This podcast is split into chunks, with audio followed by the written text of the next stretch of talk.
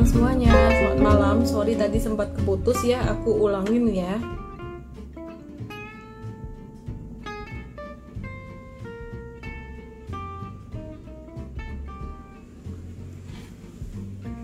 Halo semuanya, selamat malam. Aku update aja, aku ulangin ya. Uh, masih di area support 5700 dan 5 hari ini masih ketahan di situ-situ terus, gak ada banyak pergerakan.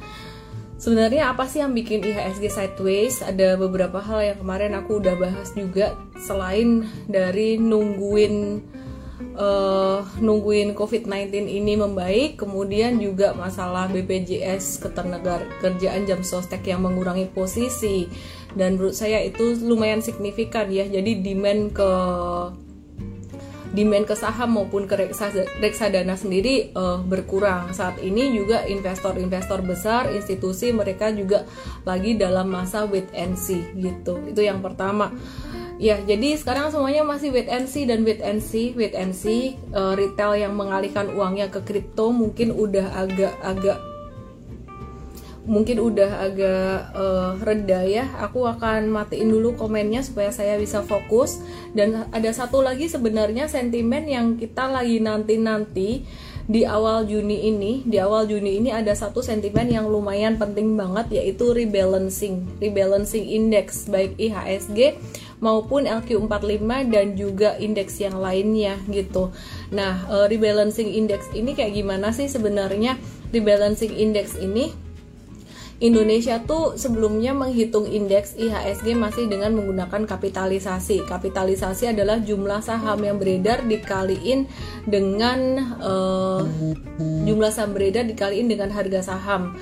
Ya, jadi perusahaan-perusahaan yang kapitalisasinya besar uh, itu akan memberikan bobot yang lebih besar terhadap penghitungan IHSG. Itu yang pertama. Kemudian yang kedua, Dampaknya adalah kalau misalkan penghitungannya menggunakan kapitalisasi, maka big fund atau investor besar seperti reksadana, fund manager, asset management, uh, dana pensiun mereka juga akan mengisi portfolionya itu dari saham-saham berkapitalisasi besar dulu gitu. Nah, jadi kalau uh, penghitungan penghitungan di IHSG ataupun di indeks lain di Indonesia ini ini dilakukan dengan metode free float free float basis bukan cuma dengan kapitalisasi. Hal ini juga akan memberikan satu dampak yang uh, satu dampak yang signifikan ya buat uh, saham-saham big caps gitu. Jadi sebelumnya kalau hmm. reksadana aset management itu mereka kumpulin saham-saham yang kapitalisasinya gede. Sekarang mereka akan kumpulin saham yang uh, free floatnya gede dan tentunya juga dikalikan dengan kapitalisasi juga gitu.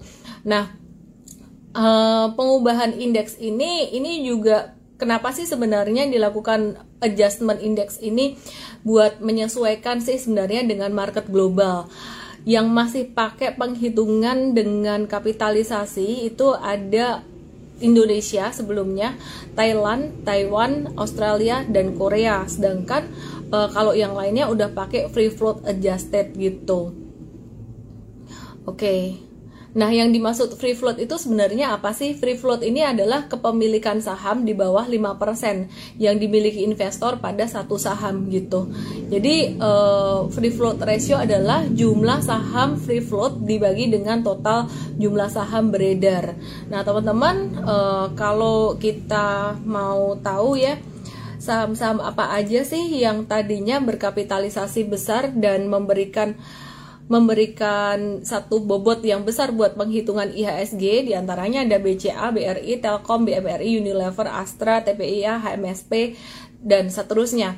Nah, tapi setelah uh, setelah kita hitung berdasarkan free float ya, berdasarkan free float ini urutannya menjadi nomor satu tetap BBCA, dua BBRI, TLKM, BMRI, Astra International itu lima besarnya. Selengkapnya ada di IM Trade teman-teman kalau mau baca download aja. Kebetulan yang gratis itu baru di Android. Jadi kalau yang di iOS teman-teman mesti um, daftar dulu di Android baru buka di iOS bisa gitu. Karena yang yang ya yang freemiumnya baru di Android gitu. Uh, we are working on iOS ya. Jadi teman-teman download aja aplikasi Mtrade di Android untuk bisa melihat uh, untuk bisa melihat melihat ini ya, melihat artikel kita yang terbaru tentang free float ini. Dampaknya apa? Dampaknya sih kalau kita lihat beberapa saham berkapitalisasi besar yang free floatnya kecil antara lain uh, yang sekarang ini yang masih masih berpotensi untuk berada di deretan terbawah ya untuk free float adjusted market cap yaitu ada TPIA, HMSP, GGRM, ICBP.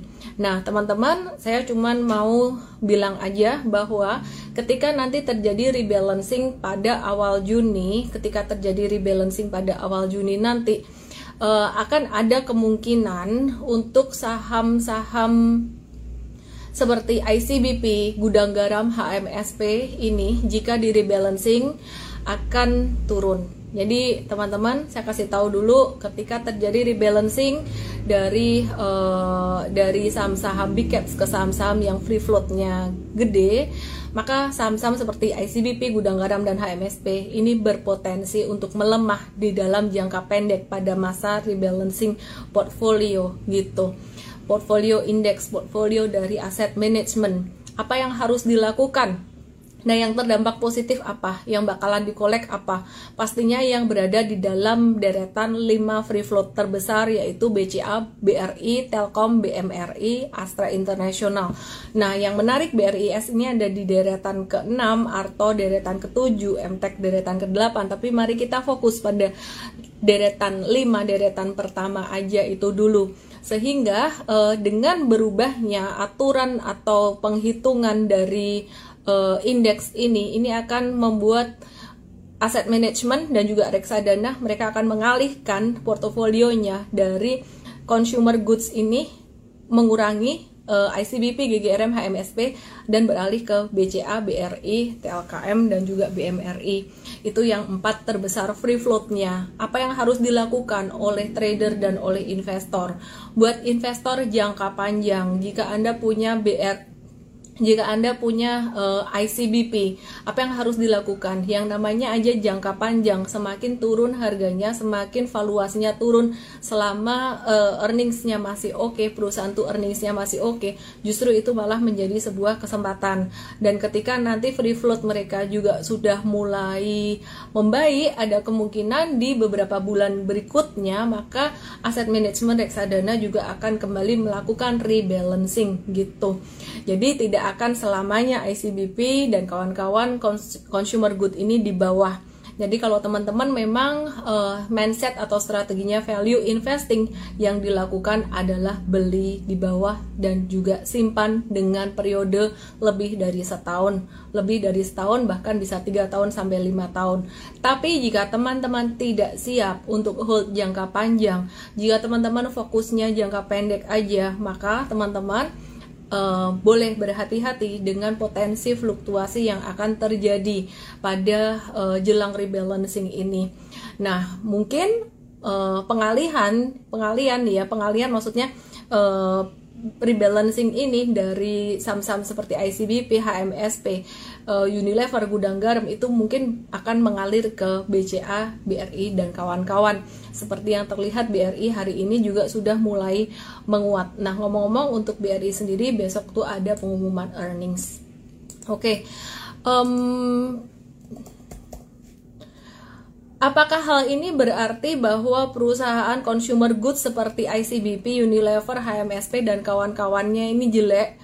Sekali lagi saya nggak ngomong jelek ya. E, jelek tuh dipandang dari kacamata apa? Mungkin kalau dalam jangka pendek memang masih trennya turun, tapi dalam jangka panjang valuasinya sangat terdiskon sekali. Jadi bagaimana teman-teman melihat kesempatan itu? untuk jangka pendek ataupun jangka panjang. Nah, saya akan lanjutkan untuk uh, yang berikutnya saya mau sharing satu tips di mana tadi saya juga udah sharing di Mtrade uh, di briefing siang. Kalau di briefing siang tadi ada video lengkapnya tentang bagaimana kita mesti fokus melihat bigger picture. Sebelum saya share tentang hal itu, aku mau turn on comment dulu. Aku malam hari ini nge-live-nya nggak lama ya teman-teman ya karena hari ini lumayan agak-agak capek gitu agak capek ya teman-teman dan um, mungkin nanti saya juga akan ke live dengan beberapa beberapa audience oke okay. sebelum saya sharing satu tips untuk trading, aku akan coba cek pertanyaan-pertanyaan. Oh, Oke, okay. Skaldi 02. Ci, kalau banyak orang lebih pilih invest ke saham dan pegang cash untuk jaga-jaga, gimana dengan perbankan rugi dong? Enggak dong, kan maksudnya kan perbankan mereka juga juga menjalankan fungsinya, masih menjalankan fungsinya ya dalam pemberian kredit dan juga simpanan gitu. Jadi hmm, kalau untuk investasi sendiri sih memang mungkin orang akan lebih memilih investasi yang memberikan return yang lebih tinggi. Contohnya investasi saham dibandingkan dengan bunga uh, bank yang saat ini kecil. Tapi berhubung saham sekarang juga masih sideways, saya melihat justru malah masyarakat banyak mengalihkan uangnya untuk sektor retail.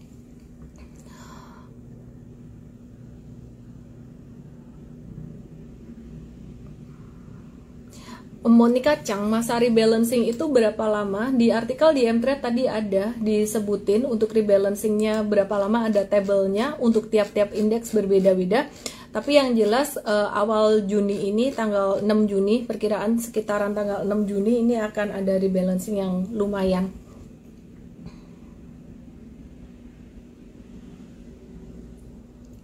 Yang mau ganti-ganti atau rebalancing dari reksadana apa? Semuanya. Kenapa? Karena strategi dari reksadana adalah uh, paling enggak menyeimbangkan dengan kinerja IHSG. Kalau kinerja IHSG udah uh, mereka udah bisa menyeimbangkan dengan kinerja IHSG, maka gimana caranya biar kinerjanya lebih dari IHSG yaitu dengan cara uh, mengisi jadi ini ember diisi batu-batu besar dulu kan nah terus diisi dengan batu-batu kecil atau dengan saham-saham second liner yang larinya lebih cepat dari IHSG gitu Rico Leo.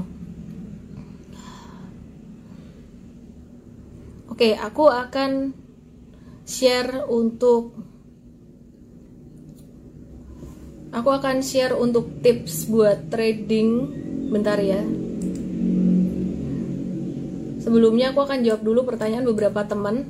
Beberapa teman-teman semuanya di sini yang nanya ini belum ngebahas kripto ini baru ngebahas saham. Saham dan kripto tuh beda jatuhnya di saham tuh kayak pelan-pelan, pelan-pelan, pelan-pelan, tapi lama-lama jadi dalam ya. Jadi teman-teman kalau misalkan tadinya mau investasi jangka panjang di saham dan ternyata uh, pelan-pelan, pelan-pelan turun dan uh, mentalnya nggak kuat untuk ngehold saham-saham yang cyclical, ya mungkin ada baiknya teman-teman bisa dialihkan ke saham-saham perbankan big caps. Kenapa perbankan big caps seperti BCA BRI dan BMRI seperti yang saya bilang tadi ketika rebalancing maka big fund mereka akan uh, pandangannya akan beralih ke perbankan big caps itu. Karena mereka punya free float yang cukup besar. Jadi message ini lumayan penting. Jadi kalau misalkan uh, stres sama-sama biar uangnya balik gimana caranya? Dan peace of mind bisa dialihkan ke perbankan big caps. Sekali lagi um, kalau kita mau tahu saham mana yang bakalan naik duluan kita harus lihat uh, selera atau appetite dari big fund atau investor besar tuh mereka ke mana. Dengan adanya rebalancing ini free float ini uh, kita ngelihat bahwa saham-saham yang free floatnya lumayan gede dan di free float dan kapitalisasi pastinya gede itu adalah perbankan. Jadi mereka appetite-nya balik lagi ke perbankan big caps. Belum terlambat kalau teman-teman masih mau mengoleksi uh, perbankan big caps. Memang ini terdengar seperti kayak wah kok itu itu lagi. Tapi e, caranya saat ini untuk strategi saat ini di saham memang strategi bertahan dulu. Kita nggak bisa terlalu cepat untuk mengejar profit. Coba saya cek harga cool ya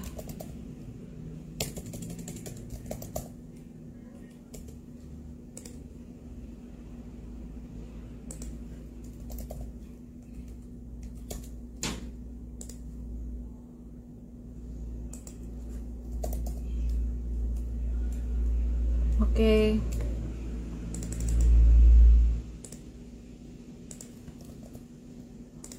Bentar ya teman-teman ya.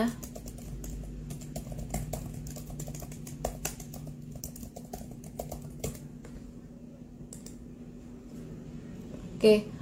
Uh, saya mau bagiin satu tips yang sangat penting sekali dan sorry di sini di Instagram aku nggak bisa bagiin secara secara visual ya tapi tadi di Entret di video di Entret aku ada bagiin secara visual aku belajar dari Antam. Antam di Januari 2021 kemarin. Dan uh, kami bersyukur di Antam ini kita bisa exit tepat sebelum dia jatuh. Dan di sini kemarin ketika saya ngeliat-liat lagi chart dari cryptocurrency ya, ini bukan bukan soal saya ngebahas kripto atau sahamnya, tapi dari kripto dan saham di sini saya mengambil satu pelajaran penting teman-teman yang saya pengen share ke teman-teman malam hari ini. Dan ini tadi udah aku bikinin videonya secara visual di Mtrade ya, yang ini khusus untuk member premium aja kontennya. Jadi yang freemium mungkin uh, upgrade dulu gitu. Nah, pelajaran yang saya dapat adalah ketika saya ngelihat grafik dari koin-koin yang kemarin sempat jatuh dalam luar biasa itu ketika saya ngelihat grafik monthly-nya grafik monthly-nya tuh udah bentuknya udah hampir naik tegak seperti 90 derajat kemiringannya. Nah, itu mengingatkan saya seperti grafik Antam di Januari kemarin. Mungkin saya bisa kasih lihat secara visual di sini. Aku akan kasih lihat uh, ya jadi teman-teman bisa lihat ya di sini ya ini contohnya nah antam tuh waktu uh, aku mundurin di Januari di sini oke aku play aku play pelan-pelan aja speednya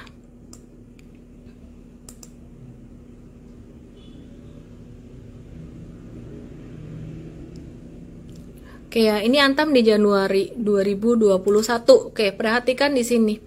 Grafik monthly itu udah kayak gini di Antam waktu itu dan itu yang menjadi satu warning, satu peringatan buat kami di IM Trade untuk nggak agresif masuk ke Antam dan uh, puji Tuhan waktu itu kita selamat gitu.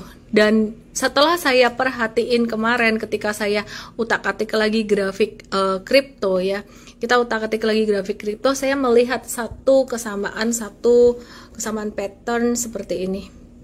Saya coba uh, sebutin satu koin deh apa ya. Aku coba ini ya Ethereum ya. ETH USDT. Ini adalah salah satu cara yang kita pakai ke depan untuk mengantisipasi. Aku coba mundurin chartnya sampai ke bulan ya ini Mei sebelum jatuh saya coba play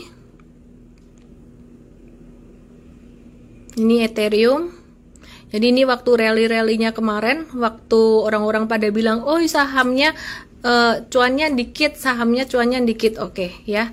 Kita ukur dia naik berapa persen.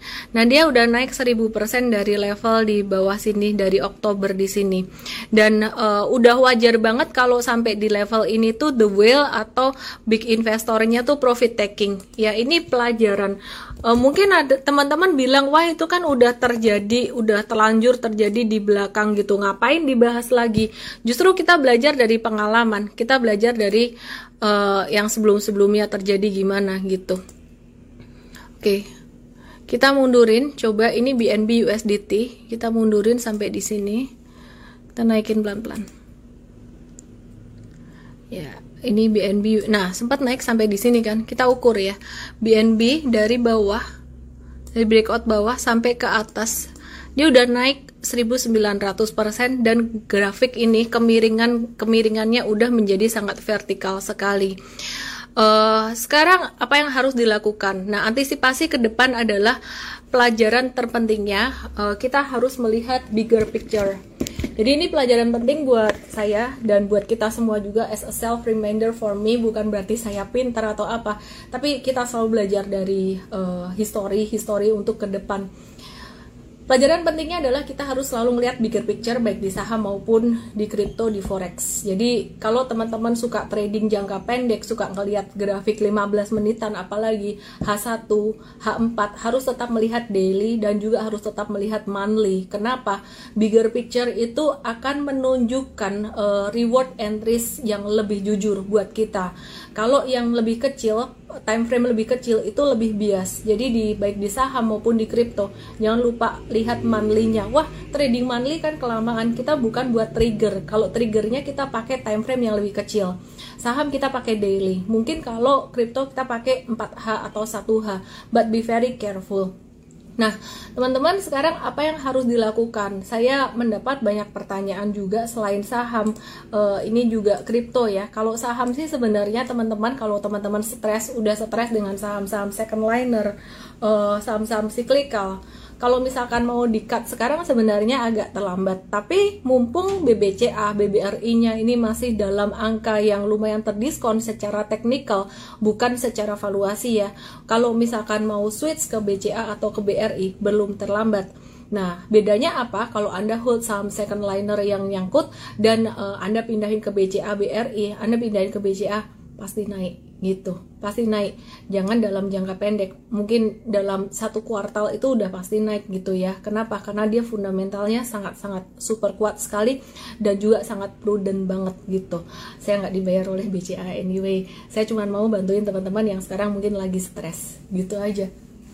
Kemudian kalau yang di kripto, solusinya gimana nih? Di kripto, kripto ini sangat-sangat stressful banget buat teman-teman yang nyangkut uh, karena nyangkutnya tuh bukan pelan-pelan lagi. Jatuhnya sangat cepat banget gitu. Dan kemarin ketika uh, mencapai level bottom banyak yang uh, coba beli tapi ternyata masih turun lagi. Uh, turun lagi. Abi mungkin habis di cut loss melakukan pembatasan risiko kemarin kita juga sempat coba trading Ethereum uh, udah di bottom banget.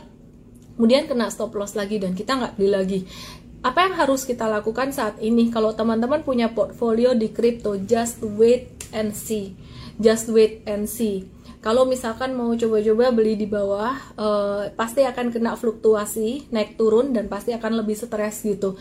Just wait and see. Apakah akan naik? Iya akan naik kalau jatuhnya cepat banget kayak gini akan naik. Dalam beberapa hari ke depan ada pantulan yang sifatnya sementara. Jadi jangan langsung diharap kalau udah eh, jatuh parah trennya udah patah semua terus dia langsung balik uptrend lagi. Enggak. Ketika dia naik nanti dia akan uh, kena resisten kena resisten. Mungkin sekarang kan udah patah semua ya resistennya ya. MA 100 juga udah dipatahin. Mungkin kena 25 uh, eh, dia akan turun lagi jadi dia akan turun lagi kemudian uh, mantul lagi sehingga dia akan membentuk zigzag jadi kripto ini dia akan masuk masa konsolidasi atau zigzag Nah, uh, apa yang harus dilakukan buat teman-teman yang udah stres banget, uh, tunggu aja, tunggu technical rebound. Ketika terjadi technical rebound, kurangin posisi, kurangin posisi. Wah, kurangin posisinya, tapi aku masih dalam posisi rugi nih. Gimana dong? Aku maunya dia naik sampai aku posisinya cuan sampai paling enggak duitku balik BEP Ingat teman-teman, kita tidak pernah bisa memaksakan market mau bergerak ke mana mengikuti keinginan kita. Yang bisa kita lakukan adalah objektif. Nah, saya mau share dikit tentang resisten-resistennya dari beberapa kripto. Bentar ya, aku coba pasang beberapa MA dulu yang sesuai dengan yang sesuai dengan salah satu uh, exchange terbesar. Nah, kenapa uh, pakai pakai MA yang sesuai dengan exchange terbesar? Karena ya, karena banyak trader di dunia juga pakai MA-MA itu, ya. Oke, buat para nyangkuters di kripto, aku mau bahas dulu yang pertama uh, eh, BNB Hari ini ada tanda bullish reversal, dia bakalan mantul sampai level 393 400-an. Kalau kena 393 sampai 400-an, caw dulu kurangin posisi. Nah, kalau aku lihat kena 393 atau 400 dia bakalan koreksi dikit lagi, uh, konsolidasi entah apakah akan lanjut naik atau justru malah turun lagi kita nggak tahu karena ini udah masuk masa downtrend. Kemudian untuk uh, Ethereum. Dikit aja aku bahas ya. Ini juga udah ada satu tanda technical rebound. Teman-teman uh, di area 2700 sampai 2800an itu uh, area untuk exitnya membatasi atau mengurangi posisi. Terus kemudian untuk BTC USDT buat teman-teman yang uh, masih nyangkut ya uh, area 443 44 ini area untuk mengurangi posisi. Oke, okay, anyway saya akan kembali ke saham. Untuk kripto ini hanya selingan aja. Saya mau nge-live dengan teman-teman di sini. Mungkin ada yang mau nge-live. Mungkin ada yang mau nge-live dengan saya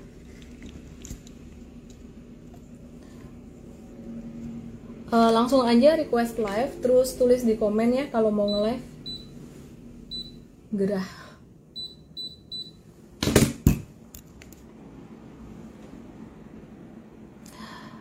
SFO 2021 saya ada saham di Unilever dan HMSP bolehkah saya cut loss terus alihkan ke perbankan? Saya kasih tahu dulu.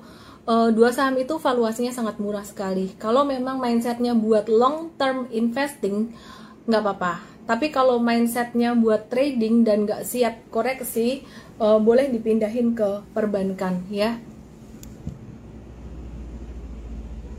Uh, Has and Ras kenapa IHSG jatuh terus? Karena lack of liquidity. Jadi seperti yang tadi saya bilang institusi atau big fund big money-nya itu mereka belum belanja. Kenapa mereka belum belanja? Banyak faktor yang dinanti. Yang pertama permintaan dari yang pertama sih sebenarnya kasus uh, BPJS TK ini juga membuat likuiditas berkurang. Kemudian uh, menanti IPO dari unicorn kemudian permintaan untuk mungkin kepercayaan masyarakat uh, untuk reksadana mungkin kemarin agak terpengaruh dikit oleh beberapa case yang sebelumnya.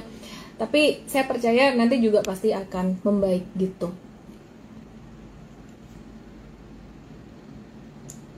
Kenapa rebalancing turunin harga saham? Bukan turunin harga saham, karena mereka mengubah portofolionya harus menjual saham tertentu dan membeli saham yang lain yang lebih sesuai dengan pembobotan indeks gitu.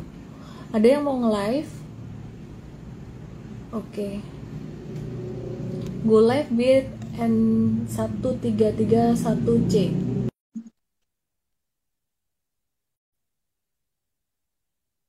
Uh, Agus Walu situs apa yang buat pemula? Download aja aplikasi Mtrade di Android. Itu banyak sekali konten-konten edukasi yang gratis juga ya selain yang premium.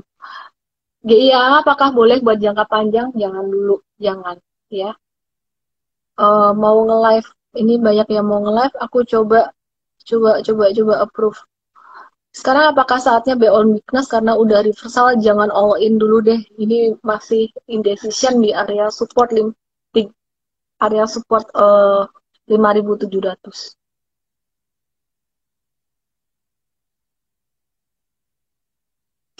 Uh, tadi yang bilang mau nge-live aku udah proof tapi Astra gimana? ASI bagus ya secara free float dia juga berada di posisi nomor 5 Ya, jadi free float adjusted to market cap itu ada di posisi nomor 5, cukup oke, okay, fundamental juga bagus, valuasi juga masih terdiskon dan sekarang lagi masih di area support.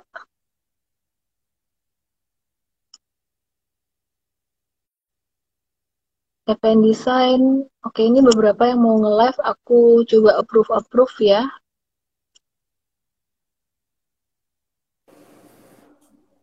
Halo, malam Miss. Hai, dengan Hai, dengan oke silakan. Oke silakan. Satunya. Uh, satunya. saya mau tanya. Nah saya kemarin ada nonton juga di beberapa uh, YouTube juga. Uh, banyak yang bilang katanya ISG akan menutup gap di 6400 apakah itu benar Mus? lihat pasti dulu. Lihat pasti dulu enam ribu empat ratus enam ribu empat ratus atau lima ribu empat ratus atau lima ribu empat ratus eh sorry lima ribu empat ratus ya Iya iya iya benar lima ribu empat. Saya nggak mau ngomong terlalu jauh ya. Terlalu jauh ya. Saya bahas seperti itu? Nah kan si support kan si support lima ribu tujuh ratus kan kan itu memang jadi jangan orang jangan orang itu. Jadi masih ada risiko. Jadi masih ada risiko. Cuma sementara ini lima tujuh sementara ini lima tujuh ada empat dua ratus dua ratus di situ. Hmm. Itu Sama aja. Itu, itu mis, aja. Uh, satu lagi, Miss, uh, untuk saham BRIS. Nah, saya kan ada sempat masuk juga di bulan Februari. Februari awal itu kan yang sempat ada crash juga ISG di 5.800 kalau nggak salah. Nah ini kan BRIS akan uh, saya lihat tur turun terus, Miss. Nah, itu apakah akan melanjutkan turun apa maksudnya dalam jangka panjang atau sebentar dia akan mantul lagi ke atas, Miss? Dari ya saya lihat bis, dari ya saya lihat bis ya. Hmm.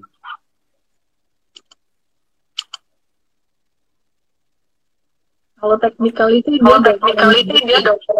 Cuman kalau fundamental, cuman kalau fundamental dia dia udah udah menuju ke itu itu wait and see wait and see ini masuk salah ini masuk salah itu yang tadi itu jadi itu mungkin nanti kalau ada mungkin kalau ada sama sama sama nggak siap dengan nggak siap dengan kurang kurang kurang Oke, Miss, itu aja, Miss. Terima thank kasih. You. Thank you, thank you. Ramses. Ramses. Yang satunya kok muter-muter ya. Uh, muter-muter terus nih. Uh, siapa lagi mau nge bareng saya?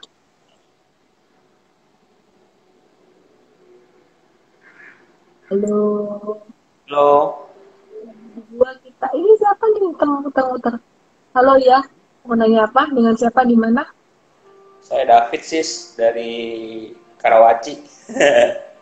David dari Karawaci nggak kelihatan gambarnya ya udah nggak apa-apa mau nanya apa gini sis mau nanya aku kan anggaplah aku masuk uh, aku selap dari pertama main kan udah ada profit sekitar anggaplah 5 juta dari pertama main dari dari November. Nah, sekarang saya masuk semua uang dingin saya, cuman rapornya masih merah. Kira-kira uh, selama kalau misalkan semua semua apa? Semua minus saya ya ada sih minus sekitar total dari semuanya itu ya 8% lah kira kira-kira 7 7 jutaan lah. 7 jutaan. Kalau misalkan saya jual semua saya jual semua udah gitu saya saya kan posisi sekarang minus minus kurang lebih 8%. Kalau misalkan saya jual semua nih, udah gitu saya ganti ke saham-saham yang lagi yang saya pegang kayak misalkan sekarang nih saya punya hampir kurang lebih uh, ada 20 sih. ada Hah? 20 saham. Oh. Yang besar-besar apa aja? Yang besar-besar saya kemarin terakhir beli Unilever sedikit sih. Tapi saya punya BCA, saya punya gudang garam, saya punya HMSP, saya punya ASI, saya punya Adi, saya punya Waskita. Ya, itu yang besar-besar ya? Iya, tapi tapi minusnya uh, ya lumayan sih. Kalau yang itu soalnya kan saya beli ya 10 20 10 20 lot gitu kan. Ya minusnya sih kalau di total-total semua total-totalnya sekitar 8% lah. 8% sampai 9% itulah. Nah, saya mau kira saya dari dari dari pertama gitu ya mau, na, mau nanya kalau misalkan saya jual semuanya terus saya buy back lagi dari harga yang sekarang kira menurut sis gimana?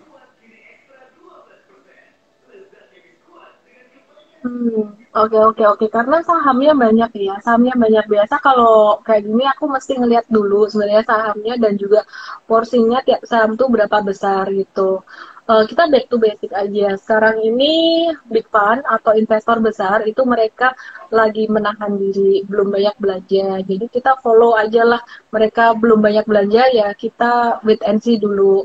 Nah, kalau perkiraan saya mereka bakalan belanja apa? Mereka bakalan belanja big caps terutama perbankan yang tadi saya udah bilang floatnya gede.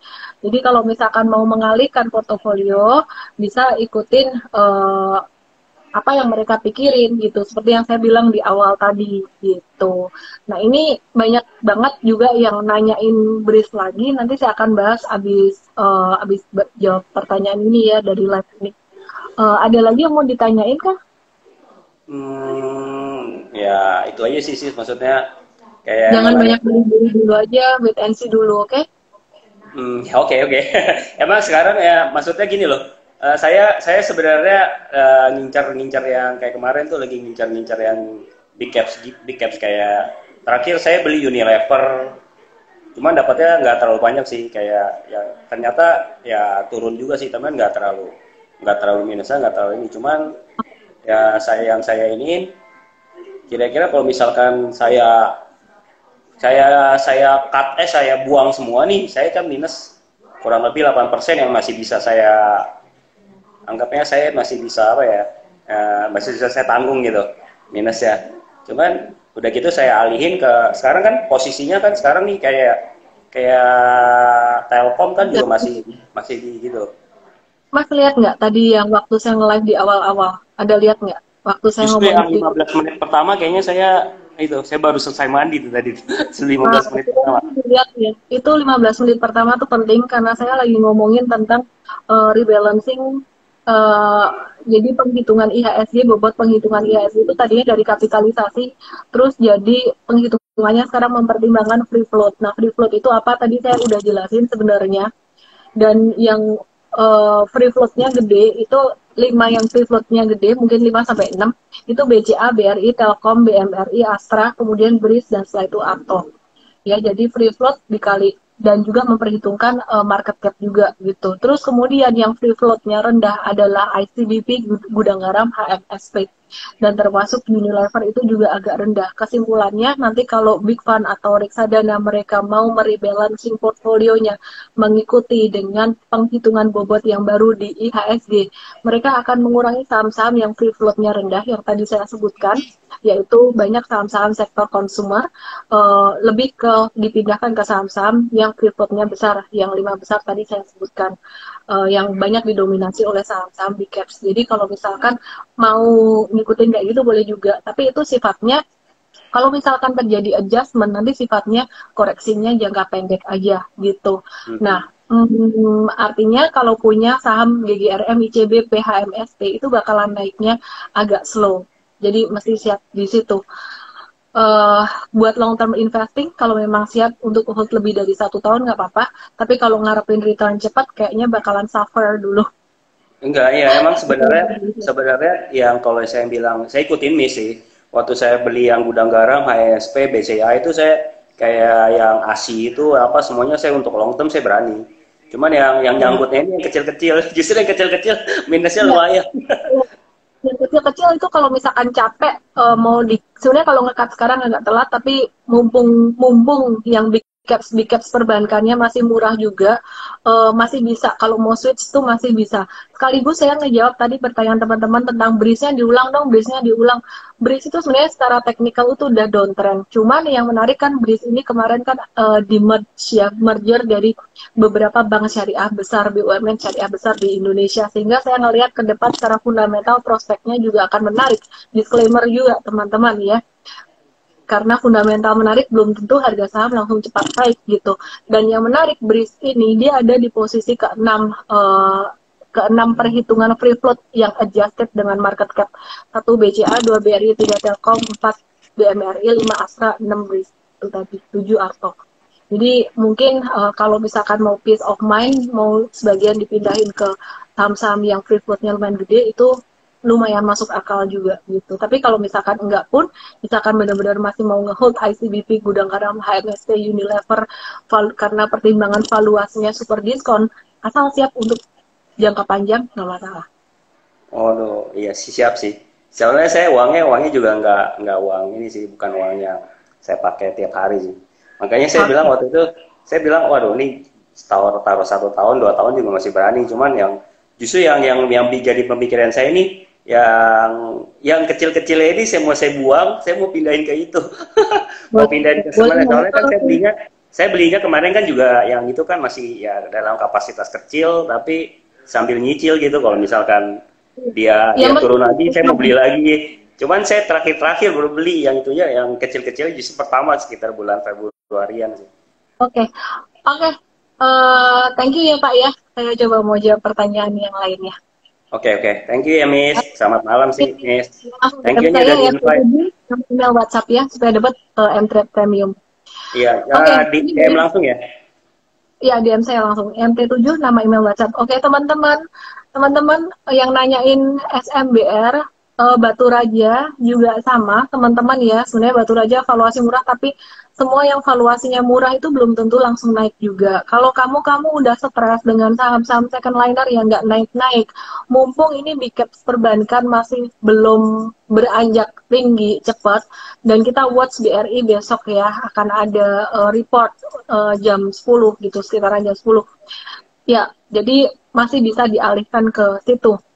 Itu aja jadi supaya teman-teman bisa peace of mind juga. Um, satu yang dinanti sekarang sentimen positif yang dinanti apa sih? Satu teks amnesti jilid 2 kalau teks amnesti jilid 2 ini dijalankan itu akan jadi satu sentimen yang sangat positif buat market. Dan saya nggak tahu kapan itu dijalannya itu aja sih. Ellen May salam profit. Dan teman-teman jangan lupa download aplikasi MTS di Android yang udah ada premiumnya. Yang di iOS mohon maaf belum ada premiumnya. We are working on it. Premium artinya kita ada konten-konten edukasi yang gratis buat teman-teman semuanya. Yang mau daftar premium langsung ke MTS.id thank you semuanya